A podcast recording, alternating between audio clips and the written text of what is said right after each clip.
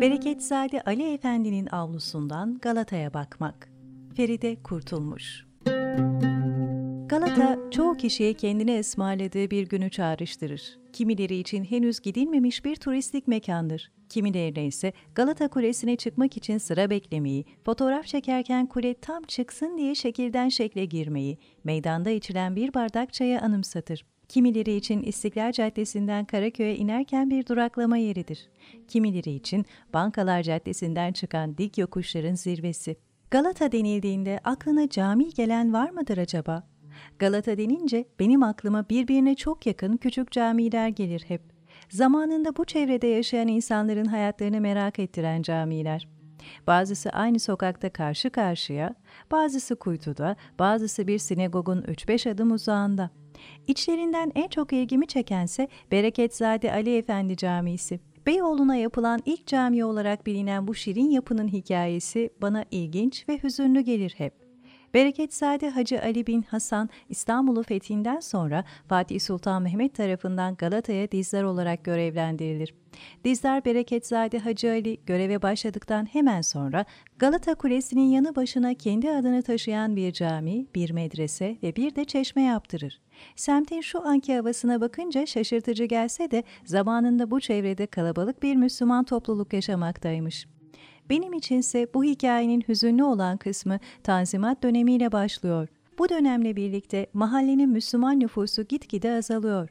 Caminin şimdiki imamının anlattıklarına göre Bereketzade Ali Efendi Camii'si Cumhuriyet'in ilk yıllarında diğer pek çok cami gibi ibadete kapalı kalmış. bin dokuz yüz ellili yıllarda ise medresesiyle birlikte yıkılmış. İlerleyen zamanlarda da caminin boşluğu otopark olarak kullanılmış, çeşmesi yerinden alınıp Galata Kulesi'nin yanına taşınmış, avlusundaki mezarlar kaybolmuş. Hikayenin ilginç kısmı ise iki bin yedi yılında caminin yeniden inşa edilmesiyle başlıyor.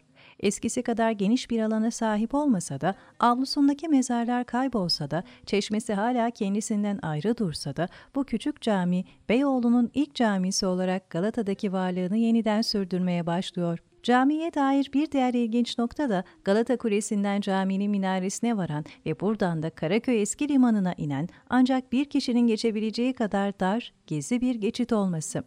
Günümüzde ise bu geçidi kullanmak şöyle dursun, geçide ulaşmak bile mümkün değil. Hatta bazı meraklı ziyaretçiler için bu amaçla yapılacak denemelerin bile oldukça tehlikeli olduğu konusunda uyarıyor caminin imamı. Galata ziyaretçilerinin ilk duraklarından biri olmasa da bu güzel cami bence Galata'nın en sıcak noktalarından biri ve biraz da semtin ruhuna ayak uydurmak zorunda kalmış bir mekan. Caminin basit bir cemaati yok ancak boş kaldığını da söyleyemeyiz. dört beş adım karşısındaki hastane sayesinde sabah namazlarında hastane çalışanları ve yatılı hastalardan oluşan küçük bir toplulukla namaz kılınıyor. Havanın aydınlanmasıyla birlikte ise caminin etrafı gittikçe kalabalıklaşıyor.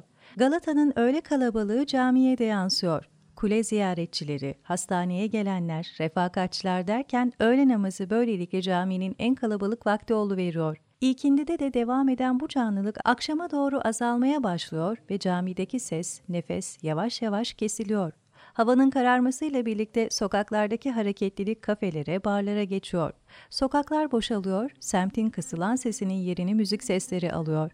Bereketzade Ali Efendi Camisi'nde ise bu saatlerde beş altı kişilik bir cemaatle akşam ve yatsı namazları kılınıyor. Sabah saatlerine doğru müzik sesleri susuyor. Galata'nın boş sokakları gece boyu devam eden müzik seslerinin yorgunluğunu üzerinden atamadan Bereketzade Ali Efendi Camisi'nin minaresinden ezan sesi yükseliyor. Simitçiler sokaklardaki mesailerine başlıyor, börekçiler dükkanlarını açıyor, öğrenciler caminin bir sokak aşağısındaki okula doğru yürüyor. Galata Kulesi'ne çıkmak için gelenler yavaş yavaş kuyruk oluşturuyor. Galata'da gün her sabah yeniden işte böyle başlıyor.